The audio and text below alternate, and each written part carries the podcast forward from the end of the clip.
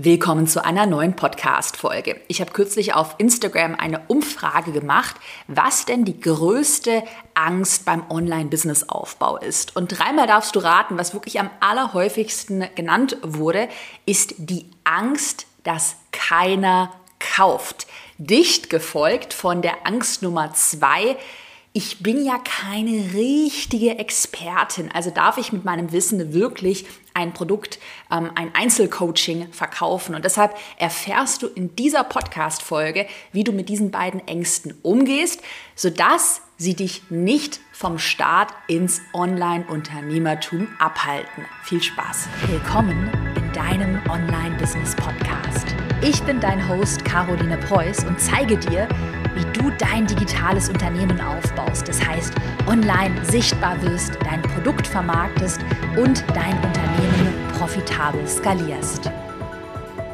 Lass uns diese Ängste zu Beginn der Podcast-Folge erstmal normalisieren. Denn mir persönlich nimmt das immer so den, diesen Druck oder die Last von den Schultern, wenn ich mir einfach auch immer sage, hey, es ist erstmal total normal, dass man Ängste hat. Also dafür muss man sich nicht schämen. Es ist kein Zeichen, dass man es irgendwie nicht drauf hat und irgendwie die Selbstständigkeit, Online-Unternehmertum dann doch nichts für einen ist. Also solche Ängste, die hat jeder auch, ich kann es dir ganz ehrlich sagen, auch ich habe nach wie vor immer wieder solche Horrorszenarien oder Ängsten. Dann sind es vielleicht bei mir andere Ängste, aber was ich damit sagen möchte, ich habe die auch.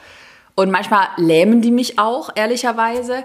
Und dann habe ich meine Techniken, die ich dir auch heute in der Podcast-Folge vorstellen werde, ähm, mit denen ich auch, ich würde auch gar nicht sagen, gegen die Angst dann, also die Ängste bekämpfe, sondern einfach lerne, damit umzugehen. Also die Ängste sind dann da und sie sind auch völlig normal und ich lerne einfach mit ihnen besser umzugehen. Diese Ängste stelle ich mir dann auch immer vor wie so Wölkchen, die einfach am Himmel vorbeiziehen. Und ich sehe sie, sie ziehen vorbei, ich sehe, sie sind da, aber sie tangieren mich jetzt nicht. Also sie halten mich jetzt nicht davon ab, irgendwie nach draußen zu gehen. Deshalb mein Appell an dich, warte auch nicht auf den perfekten Moment. Also jetzt gerade beim Start ins Online-Unternehmertum, ähm, beim Launch deines ersten Produkts, also bis du dich dann perfekt fühlst und gar keine Ängste mehr hast, dieser Moment wird einfach nicht kommen. Also so eine gewisse ja, vielleicht auch Nervosität oder dann natürlich irgendwie hat, ist es ja auch total normal, dass man sich beim ersten Launch denkt, so, oh mein Gott, was ist, wenn keiner kauft? Also das gehört für mich persönlich einfach dazu. Man kann einfach lernen, damit umzugehen und trotzdem sein Ding durchzuziehen. Und dann lass uns doch direkt mal mit der ersten Angst starten. Also diese Angst, was ist, wenn nachher keiner kauft? Also das Horrorszenario, du entwickelst äh, monatelang ein wunderbares Online-Produkt, dann bringst du es auf den Markt, launchst es und hast null Verkäufe. Der Horror eines jeden Online-Unternehmers, einer jeden Online-Unternehmerin. Und deshalb habe ich dir drei Strategien mitgebracht. Also wie können wir mit dieser Angst besser umgehen? Und vor allem geben dir diese drei Strategien, vor allem auch die letzte Strategie, diese Sicherheit, dass du ähm, mit den Risiken besser umgehen kannst. Also dass du die Wahrscheinlichkeit erhöhst, dass dein Launch nachher erst gar nicht in einem Flop endet. Denn natürlich helfen hier auch Strategien, eine analytische Vorgehensweise. Ähm, aber erstmal zu zwei sozusagen Mindset- Strategien. Die Strategie Nummer eins. Schreibe dir mal ein Worst-Case-Szenario auf. Also wenn du die Angst hast, oh mein Gott, ich plane da ein Produkt, ich will was launchen, vielleicht ist auch erstmal nur ein kleines Live-Gruppen-Coaching-Programm oder eine Einzelberatung, was weiß ich, oder hast einfach Angst, dass das floppt, dass nachher keiner kauft, dann schreibe dir jetzt gerne im Anschluss an die Podcast-Folge mal ein Worst-Case Case-Szenario auf. Das ist meine liebste Methode, die ich wirklich immer, wenn ich merke, ich habe bei mir so eine lähmende Angst. Und ja, auch bei mir gab es in letzter Zeit so ein Horrorszenario, was ich so in meinem Kopf ähm, aufgebauscht hatte, zu so einer mega, so einem ganz schlimmen, ja, wie das dann mit diesem Schreckgespenst ist, was man sich dann in seinem Kopf immer so ausmalt und dann vorm Schlafen gehen und dann spinnt man es und dann wird es immer größer in seinem Kopf. Und ähm, was mir dann eben immer hilft, mich dann wirklich mal hinzusetzen mit einem klaren, rationalen Verstand und dieses Horrorszenario mal auf Papier zu bringen und mir dann ein Worst-Case-Szenario aufzuschreiben. Also wenn der schlimmste Fall eintreten würde, jetzt in unserem Fall, dass nachher keiner dein Produkt kauft, was würdest du dann konkret tun? Und jetzt hatte ich auch schon in einer der letzten Podcast-Folgen erwähnt, das Schöne daran oder wie es mir persönlich immer hilft, ist es, dass man sich dann durch so einen Worst-Case-Szenario, also wie so eine Art Fahrplan, den hast du immer in der Schublade, du weißt, wenn alle Stricke reißen, du hast immer ein Exit-Szenario, einen Worst-Case-Plan fühlst du dich automatisch handlungsfähig. Also du hast dann nicht mehr so diese, ich glaube, das, das kennst du auch, diese diffuse Ohnmacht. Oh Gott, da weiß ich ja, wenn das passiert, ich weiß gar nicht, was ich tun soll. Da bin ich ja richtig am Arsch sozusagen. Ähm, nein, mit diesem Worst-Case-Plan hast du immer einen Plan und du weißt, selbst im schlimmsten Szenario zauberst du den Plan raus. Der ist dann auch schon aufgeschrieben. Das heißt, da musst du dir keine Sorgen machen, dass du irgendwie panisch oder irrational dann handelst in dem Moment. Du kannst ganz ruhig bleiben, besonnen bleiben und hast dann diesen Plan.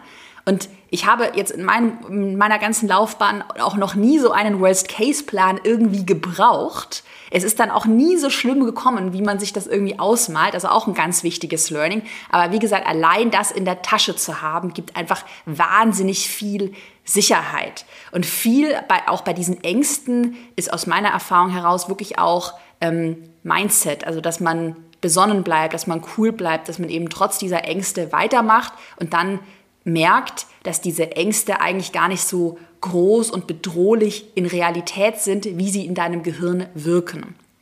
Das heißt, du hast die Angst, dass nachher keiner kauft. Dann schreib dir doch jetzt direkt im Anschluss an die Podcast-Folge mal das Szenario auf. Was würde dann passieren, wenn keiner kauft? Nehmen wir mal das Beispiel, du startet, startest jetzt gerade ganz frisch im Online-Unternehmertum und willst ein Einzelcoaching erstmal verkaufen.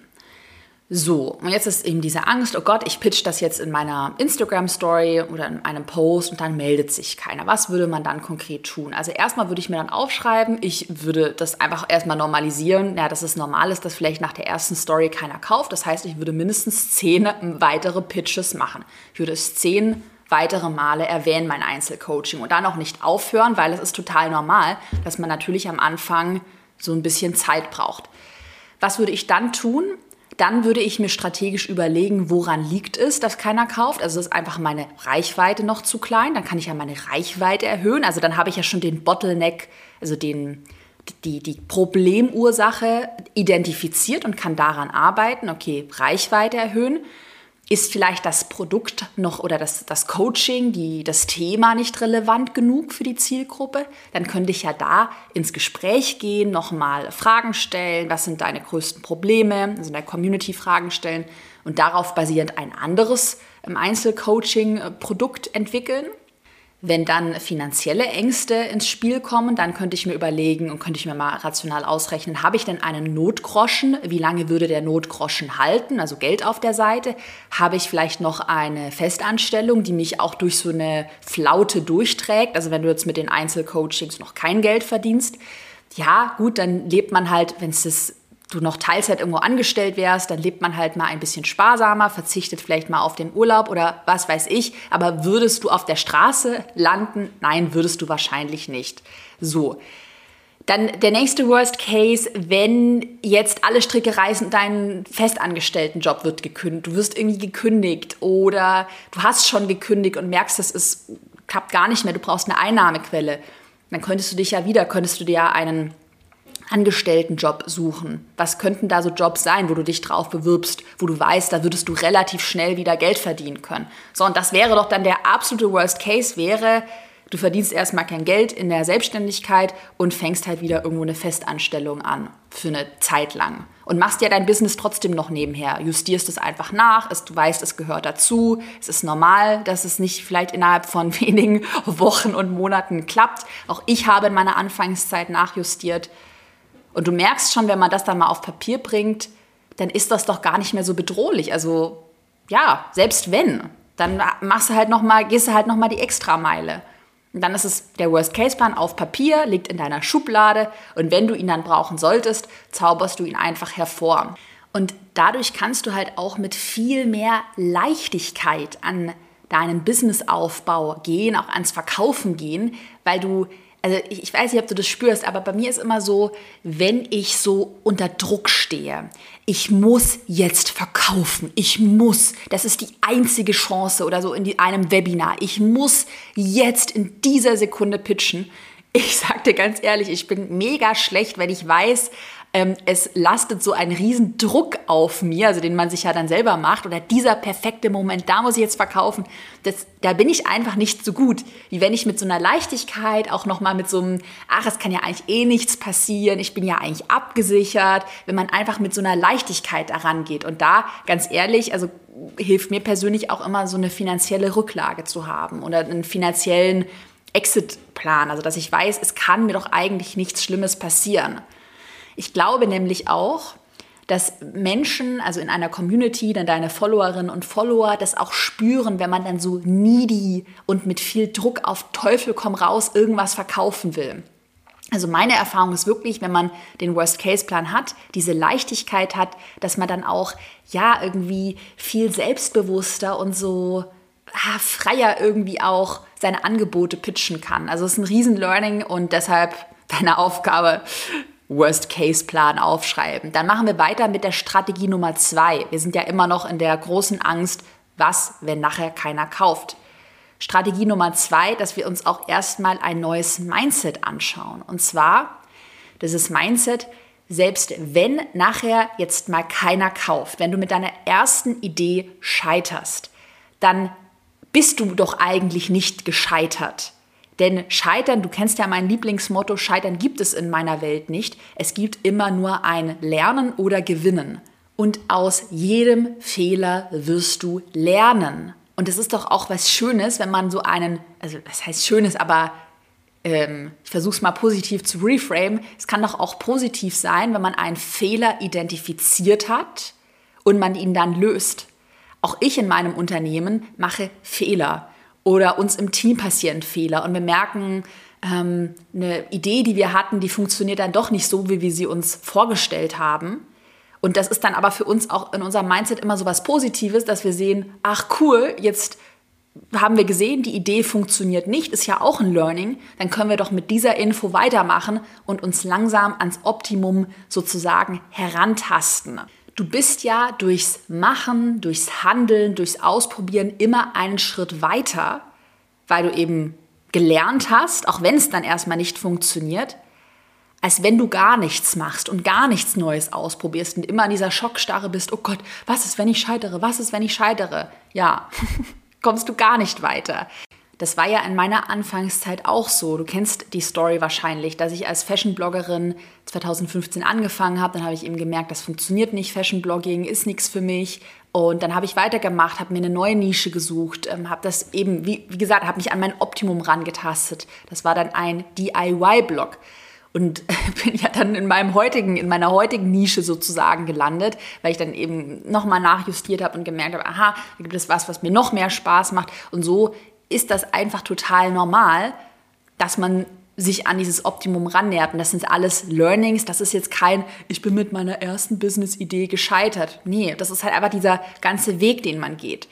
Und selbst im absoluten Worst Case, wenn du dich mit einem Online-Unternehmen selbstständig machst und du dann merkst, nach, keine Ahnung, einem halben Jahr, das ist gar nichts für dich, du merkst, keine Ahnung, auch vielleicht eine Selbstständigkeit ist nichts für dich und du dann wieder zurück in einen sicheren, beispielsweise Konzernjob gehst, dann ist doch auch das ein super Learning, weil du gelernt hast, okay, die Selbstständigkeit, das ist vielleicht auch gar nichts für mich. Vielleicht bin ich wirklich der Typ, dem ist halt einfach Sicherheit total wichtig. So what? Dann ist es halt so und dann ist das ein Learning, aber kein, oh, ich bin gescheitert und alles ist so schlimm. Also auch dieses Mindset gibt dir wieder so eine Leichtigkeit, also dass man nicht diesen, diesen Druck eben so die ganze Zeit spürt, oh, ich bin so ein Versager, ich bin gescheitert, jetzt passieren ganz schlimme Dinge. Strategie Nummer drei, jetzt nochmal eine sehr analytische ähm, Strategie, was man jetzt konkret tun kann, wenn man die Angst hat, dass nachher keiner kauft, dass man natürlich auch einfach Risiken minimiert durch eine strategische, analytische Vorgehensweise. Also, dass man das eigene Produktthema im Voraus schon so gut analysiert, dass man eben dieses, durch diese ganze Vorarbeit dieses Risiko minimiert, dass am Ende niemand kauft. Und da habe ich dir jetzt nochmal drei verschiedene Unterpunkte oder so Unterstrategien mitgebracht. Also was kann man jetzt strategisch, analytisch tun? Punkt Nummer eins, du kannst natürlich erstmal anfangen, dein Thema überhaupt mal strategisch zu recherchieren. Worum geht es denn bei einem Online-Produkt oder auch bei einer generell bei jeder Beratungsdienstleistung, da geht es doch darum, dass du Probleme deiner Zielgruppe löst, weil dafür, für eine Problemlösung, investieren Menschen Geld. So. Und das können wir jetzt nutzen. Also es geht ja darum, Probleme zu lösen. Das können wir jetzt nutzen, sodass wir uns bei einer strategischen Themenrecherche anschauen, womit deine Zielgruppe Probleme hat. Das heißt, wir können uns Foren anschauen, auch mal bei Reddit durchlesen. Wir können durch, uns durch Facebook, also thematisch passende Facebook-Gruppen natürlich, durchklicken. Wir können auf Social Media in Kommentaren, YouTube-Kommentaren ähm, mitlesen und können uns hier überall, also es sind natürlich alles thematisch passende Foren, Gruppen, Social Media Accounts und können uns dort die häufig genannten Probleme aufschreiben. Ich als Excel-Nerd würde das natürlich in einer Excel-Tabelle machen, das auch mal clustern und sich dann fragen, kann ich da ein Muster erkennen? Gibt es Themen, Probleme, Painpoints, die immer wieder genannt werden? Und könnte ich diese Probleme in meinem Online-Produkt, in meinem vielleicht erstmal Gruppencoaching-Programm, könnte ich diese Probleme lösen? Passend zu dieser strategischen Themenrecherche gibt es von meinem Team und mir übrigens noch eine weiterführende 0-Euro-Checkliste, mit der du herausfindest, ob deine Produktidee Potenzial hat. Wir stellen dir dort fünf Methoden vor, die wir auch gemeinsam durchgehen, also ähm, mit einer Checkliste zum Ausfüllen und Abhaken, sodass du, nachdem du die Checkliste ausgefüllt hast, diese Sicherheit hast, okay, meine Idee hat Potenzial. Und als Bonus gibt es am Ende der Checkliste, finde ich mega geil, noch 100 konkrete Produktideen aus den fünf lukrativsten Nischen, also wo du dich auch einfach nochmal inspirieren lassen kannst. Die Checkliste für 0 Euro findest du in der Podcast-Beschreibung verlinkt oder du schaust vorbei unter carolinepreuß.de slash check. Und vor allem, wenn du jetzt gemerkt hast, okay, ja, strategische Themenrecherche, da müsste ich noch mal so ein bisschen meine Idee auf den Prüfstand stellen, dann mach doch jetzt am besten eine Pause und lade dir erstmal die Checkliste runter, sodass du es nicht vergisst und füll sie dann zum Schluss der Podcast-Folge aus. Ist wie gesagt in der Beschreibung verlinkt. So, das war jetzt aber erstmal der Punkt Nummer eins. Also wir können natürlich dein Thema strategisch recherchieren. Punkt Nummer zwei, auch Sichtbarkeit minimiert dein Risiko des Totalverlusts, sage ich jetzt mal. Weil was bringt dir Sichtbarkeit? Zum Beispiel auf Instagram schon ein paar Follower, auf TikTok vielleicht oder wo auch immer. Vielleicht ist auch ein YouTube-Kanal. Das bringt dir erstmal ein besseres Gefühl für ähm, dein Thema, auch für die Nachfrage, für die Relevanz bei deiner Zielgruppe. Du kannst zum Beispiel deine Community nach Feedback fragen, im Fragesticker, äh, in der Instagram-Story über Kommentare. Welche Probleme habt ihr? Zu welchem, ähm, zu welchem Problem würdet ihr euch ein Produkt wünschen? Oder was sind deine Top 3 Probleme? Dass man hier immer wieder Umfragen macht. Und du merkst natürlich auch durch hohe Interaktionen, also dass du merkst, boah, es ist mal ein Reel von dir viral gegangen oder bei dem ähm, Post, da wird besonders viel kommentiert. Da merkst du natürlich auch, dass es ein hohes Interesse für dein Thema gibt.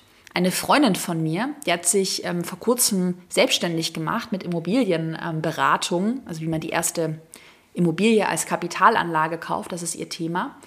Und bei ihr war das richtig krass. Die hat ähm, nebenberuflich diesen Instagram-Account aufgebaut, erstmal Sichtbarkeit aufgebaut und dann ist bei ihr ein Reel viral gegangen und sie hatte dann ab da super hohe Interaktionen auf ihre ähm, Postings und hat dann sehr schnell gemerkt, wow, okay, für mein Thema, da gibt es wirklich eine Nachfrage und hat dann relativ schnell auch ähm, ein Beta-Produkt, ein Live-Gruppencoaching-Programm entwickelt, ähm, das sie jetzt gerade gelauncht hat, auch super erfolgreich und innerhalb von wenigen Monaten.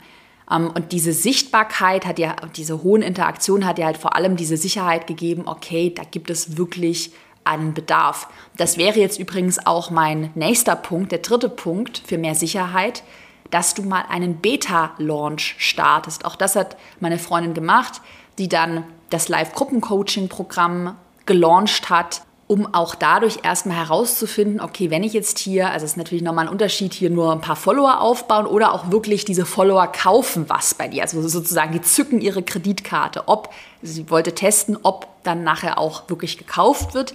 Gerade ähm, wenn man mit dem Gedanken spielt, okay, später einen ähm, skalierbaren Online-Kurs, ein digitales Online-Produkt zu entwickeln, wo man natürlich auch die ganzen Videos vorbereitet, aufzeichnet, ist es natürlich total sinnvoll, am Anfang überhaupt mal zu prüfen, ja, würde denn ein ähnliches Produkt, was ich jetzt live halte, was ich ähm, als Live-Gruppencoaching-Programm halte, würde das gekauft werden?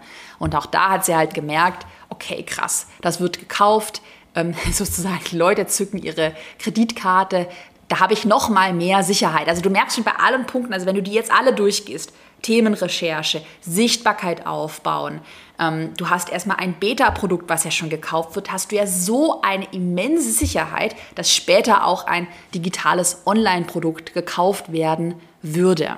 Der letzte Punkt für mehr Sicherheit, das wäre dann noch eine Warteliste. Also wenn du jetzt ein skalierbares Online-Produkt launchen möchtest, würdest du davor eine Warteliste aufbauen, ähm, wo sich dann auch die Interessenten eintragen können, natürlich unverbindlich. Und auch hier merkst du natürlich schon, also es ist ja ein Unterschied, ob es halt nur zehn Leute auf deiner Warteliste stehen oder ob da 300 Leute draufstehen. Weil mit einer Conversion-Rate beispielsweise von 10 Prozent wären das ja bei beispielsweise 100 Leuten, wären es schon 10 Leute, die Pi mal Daumen, also ganz grob mal kalkuliert, dann kaufen würden. Also es ist höchst unwahrscheinlich, dass von einer Warteliste dann gar keiner kauft wie du so eine Warteliste aufbaust und auch mit einer strategischen Launchphase arbeitest, also einer längeren Aufwärmphase und dann einer Verkaufsphase. Das lernst du ja in meinem weiterführenden Online-Programm Erfolgskurs. Und Erfolgskurs, ganz wichtige ähm, Ankündigung, öffnet Anfang Oktober wieder. Wir starten ja zweimal pro Jahr und Anfang Oktober ist es wieder soweit. Die unverbindliche Warteliste für den Erfolgskurs findest du in der Podcast-Beschreibung, denn nur wenn du dich auf die Warteliste einträgst, wie gesagt, für 0 Euro komplett unverbindlich, wirst du dann auch vor dem Start erinnert, dass Erfolgskurs wieder öffnet und vor allem bekommst du noch mehrere exklusive Wartelistenboni, die gibt es nur beim Kauf über die Warteliste und das ist zum Beispiel unter anderem das Ticket zum nächsten Erfolgskurs Live-Event. Trag dich doch einfach jetzt direkt in die Warteliste ein, denn dann bekommst du auf jeden Fall die Erinnerungsmail, wenn Erfolgskurs wieder öffnet. Link, wie gesagt, in der Podcast-Beschreibung. Jetzt haben wir uns ja erstmal diese eine große Angst, die häufigste Angst angeschaut, die Angst, dass nachher keiner kauft. Eine weitere Angst, die auch ganz, ganz, ganz häufig genannt wird, und die ich auch aus meiner Anfangszeit sehr gut kenne. Das ist die Angst, dass man nicht Expertin genug ist, dass man keine richtige Expertin ist. Und wenn du diese Angst auch fühlst, wenn du immer mal wieder so das Gefühl hast, oh, kann ich zu meinem Thema dann überhaupt ein Produkt anbieten? Ich traue mich nicht irgendwie das auch wirklich zu verkaufen. Dann ist jetzt dieser zweite Teil der Podcast-Folge mega wichtig für dich, denn da lösen wir jetzt diese Angst gemeinsam auf. Ich möchte erstmal eine Grundsatzfrage ansprechen. Und zwar, ich habe es mal genannt, Imposter-Syndrom versus Hochstapleritis. Also wann ist es denn jetzt aber tatsächlich einfach hoch, sozusagen Hochstapleritis, wenn sich jetzt irgendwie jeder gefühlt Expertin, Experte nennt und eigentlich kein richtiger Experte ist? Das wird auch gerade in der Online-Business-Welt ja so ein bisschen heiß diskutiert oder da habe ich ähm, kürzlich einen Podcast gehört, wo es dann darum ging, ja, es nennt sich ja jeder Experte und es ist ja irgendwie auch total blöd und irgendwie nicht mehr authentisch und total übertrieben. Und ja, so diese Hochstapleritis, ich habe irgendwie einen Online-Kurs zu einem Thema gemacht und bin auf einmal, oder habe ein Einzelcoaching gegeben und bin jetzt der krasse Vollprofi-Experte, kann ich verstehen. Und auf der anderen Seite muss ich oft an mein altes Ich denken, das eigentlich sehr viel Know-how damals im Bereich Pinterest hatte. Das war ja mein erstes Online-Produkt, was ich angeboten habe, Pinterest-Beratung. Und ich mich damals aber einfach nicht getraut habe, dazu ein Produkt anzubieten. Also bei mir war das dann das andere Extrem. Es war gar keine Hochstapleritis, sondern Imposter-Syndrome. Und ich denke, dass viele in meiner Community eher dazu neigen, sich zu unterschätzen. Also eher in diesem extremen Imposter-Syndrom. Ich darf dazu nichts verkaufen. Ich bin ja irgendwie noch gar keine richtige Expertin. Ich sehe auch mein eigenes Know-how und Potenzial nicht. Und deshalb möchte ich jetzt mit den drei Strategien, die gleich folgen, vor allem natürlich die motivieren, die eher in diesem extrem Imposter-Syndrom sind. Weil auch klar, wenn ich dir jetzt gleich sage, oder wir können ja direkt mal anfangen mit Strategie Nummer eins, neues Mindset, du musst nicht die absolute Expertin sein, du musst nur einen Schritt weiter sein als deine potenzielle Kundin, als dein potenzieller Kunde. Das ist eins meiner Lieblings-Mindsets. Ähm, dann heißt es natürlich nicht, dass du irgendwie, halt wie gesagt, einen Online-Kurs oder eine kleine Weiterbildung mal in einem Bereich gemacht hast und dich dann halt hinstellst wie der größte Babo und dich halt, äh, keine Ahnung, Expertin High-Level XYZ nennst. Das meine ich natürlich nicht. Aber wenn du sowieso von deinem Persönlichkeitstypen eher zu so einem Ich unterschätze mich, ich habe dieses Imposter-Syndrom ähm, neigst, dann finde ich, hilft es immer, für, für seinen eigenen, auch diesen perfektionistischen Anspruch mal für sich zu normalisieren. Es gibt ja immer einen Experten, eine Expertin, die noch mal weiter ist als ich. Also wenn auch ich mach, biete ja auch ähm, Unternehmensberatung an, auch für Leute, die schon weiter sind, die skalieren wollen, ähm, die ein Team aufbauen wollen. Ja, es gibt aber immer jemanden, der jetzt gerade im Bereich Leadership, Teamaufbau schon ein Team mit tausenden Mitarbeitenden geführt hat. Da bin ich ja irgendwie ein kleiner Fisch dagegen und könnte ja dann auch sagen, ja, aber ich bin ja da noch nicht gut genug. Ich muss erstmal um äh, auch zum Thema Teamaufbau äh, beraten zu können, da muss ich erstmal ein Team von tausenden Leuten geführt haben. Und das dann für sich zu normalisieren und wirklich mal rational zu sagen, nein, muss ich nicht, weil meine Kundinnen und Kunden zum Beispiel in Souverän skaliert, ist ja meine Mastermind für Fortgeschrittene, die sind an dem Punkt, dass sie noch gar kein Team aufgebaut haben oder vielleicht mal mit ein paar Freelancern gearbeitet haben. Und dieser erste Schritt, mal einen festangestellten ähm, Mitarbeitenden einzustellen, da habe ich total auch wirklich praxisrelevantes, super Know-how weil ich auch diese Ängste von meiner Zielgruppe sehr gut nachfühlen kann. Also vielleicht bin ich sogar näher dran als jetzt jemand, der ein Riesenteam mit tausenden äh, Mitarbeitenden hat. Und deshalb bin ich in Relation zu meinen Kundinnen und Kunden, bin ich Expertin. Am Ende musst du für dich einfach abwägen, äh, also auch wenn du dir mal vorstellst, fühlst du dich wohl dabei, deine Zielgruppe XY mit deinem Know-how zu beraten. Und wenn du schon merkst, das wäre jetzt auch ähm, eine nächste Strategie, dass man erstmal Erfahrungen auch über Einzelberatungen sammelt. Und wenn du auch da merkst, okay, komm, ich kann doch jede Frage mega souverän beantworten. Ich habe wirklich Ahnung davon. Dann darfst du dich da hinstellen und dann darfst du verdammt nochmal sagen, dass du Expertin bist. Natürlich immer in Relation zu deiner Zielgruppe. Die zweite Strategie habe ich gerade eben schon angesprochen, dass man auch erstmal nochmal Selbstbewusstsein über Einzelcoachings sammelt. Das war bei mir auch ein mega Game Changer in meiner Anfangszeit. Ähm, ich habe dir erzählt, ich hatte Erfahrungen mit Pinterest ähm, gesammelt, hatte für meinen DIY-Blog äh, super virale Pins kreiert. Also mein, mein ganzer DIY-Blog, den ganzen Website-Traffic, den hatte ich über Pinterest. Also ich hatte wirklich sehr gute eigene Ergebnisse und ich hatte sehr viel relevante Praxiserfahrung.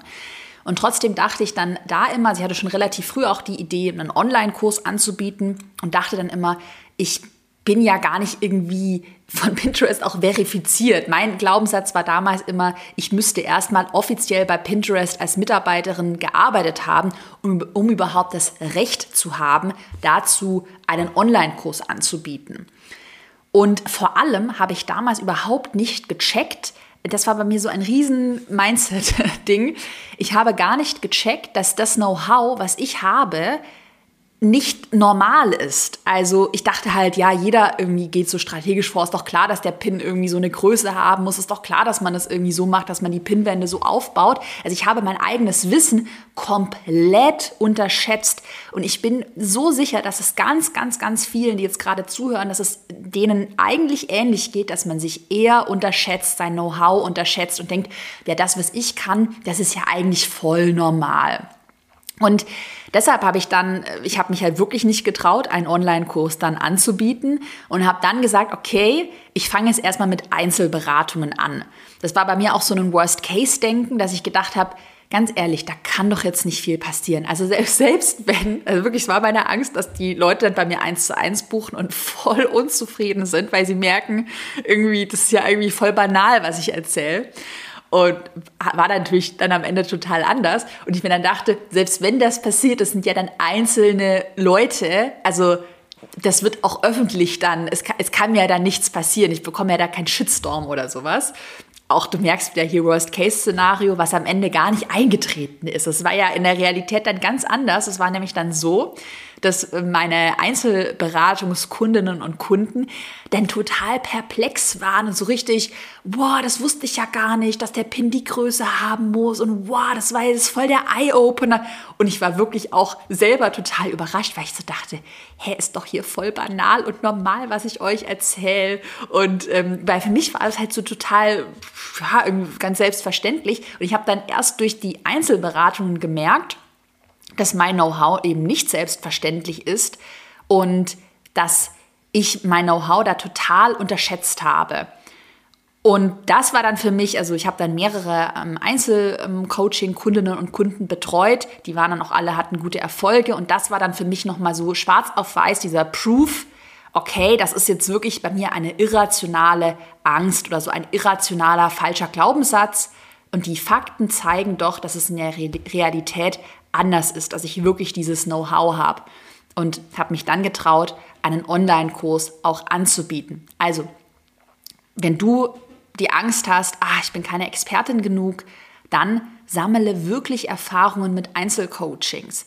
Und du wirst merken, dass das Know-how, das für dich selbstverständlich ist, für andere nicht selbstverständlich ist, dass du dich da eher unterschätzt. Und die letzte Strategie ist es, dass du dir auch deine eigenen Erfolge immer wieder aufschreibst und mal wirklich verdeutlichst. Also auch nicht nur in deinem Kopf irgendwie durchgehen, sondern wirklich mal schwarz auf weiß aufschreiben.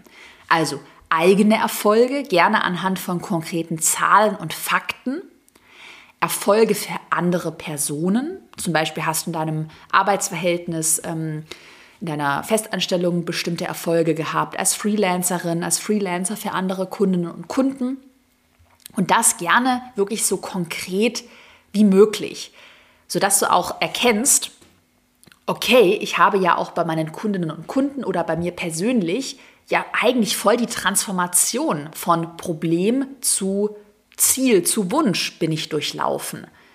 Also auch wenn du dir mal, kannst ja auch mal gerne so ein bisschen vorstellen, wie sah dein Leben vor fünf Jahren aus oder welche Probleme hattest du vor fünf Jahren und wie hast du diese Probleme heute gelöst? Wie sieht dein Leben heute aus? Und dann wirst du merken, dass diese eigenen Erfolge auch deinen Expertenstatus erhöhen. Das habe ich damals auch gemacht in meiner Pinterest-Anfangszeit, weil ich mich, ich wirklich, ich war damals, mich so überhaupt nicht selbstbewusst gefühlt. Ich habe mal schwarz auf weiß aufgeschrieben, die Reichweiten, die ich hatte, wie schnell ich das auch aufgebaut habe, wie viele virale Pins ich hatte und so weiter und so fort. Nochmal zum Schluss die Erinnerung, dass der Erfolgskurs, mein weiterführendes zwölfmonatiges Online-Programm, Anfang Oktober wieder öffnet. Im Erfolgskurs lernst du ja, wie du dein skalierbares Online-Produkt planst, erstellst und profitabel vermarktest. Also wie du dir damit die Einnahmequelle, auch eine langfristige Einnahmequelle für dein komplettes Online-Unternehmen aufbaust. Die Warteliste findest du, wie gesagt, in der Podcast-Beschreibung. Und wenn du dich über die Warteliste dann für den Erfolgskurs anmeldest, erhältst du auch mehrere Wartelistenboni. Zum Beispiel unter anderem unser Ticket zum exklusiven Erfolgskurs Live-Event.